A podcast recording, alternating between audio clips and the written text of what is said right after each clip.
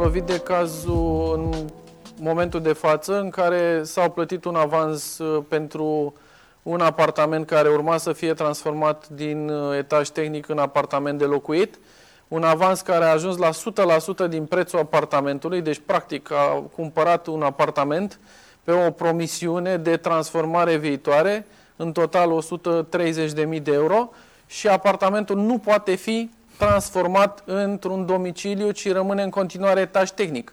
Pentru că nu a fost suficient uh, de precaut clientul, astfel încât să-și ia toate măsurile și să înțeleagă că prin coeficienții respectiv pe care îi cerea dezvoltatorul, depășea ceea ce se poate construi în acea zonă și prin permisiunile pe care le-a primit uh, prin urbanism uh, în acel bloc. Deci, practic, nu a fost suficient de diligent să verifice din toate sursele, ca să spunem așa.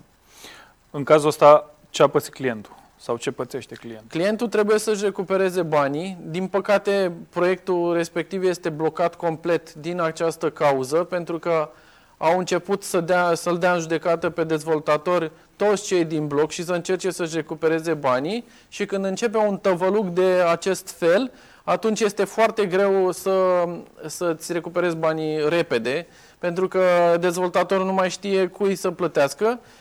În definitiv, poate să ajungă așa cum s-a întâmplat de foarte multe ori în anii 2008 2009, într-un colaps, să nu mai poate să plătească, intră implicit uh, într-o lichidare, în dizolvare, în faliment și atunci uh, sunt situații în care nu-ți mai recuperezi banii.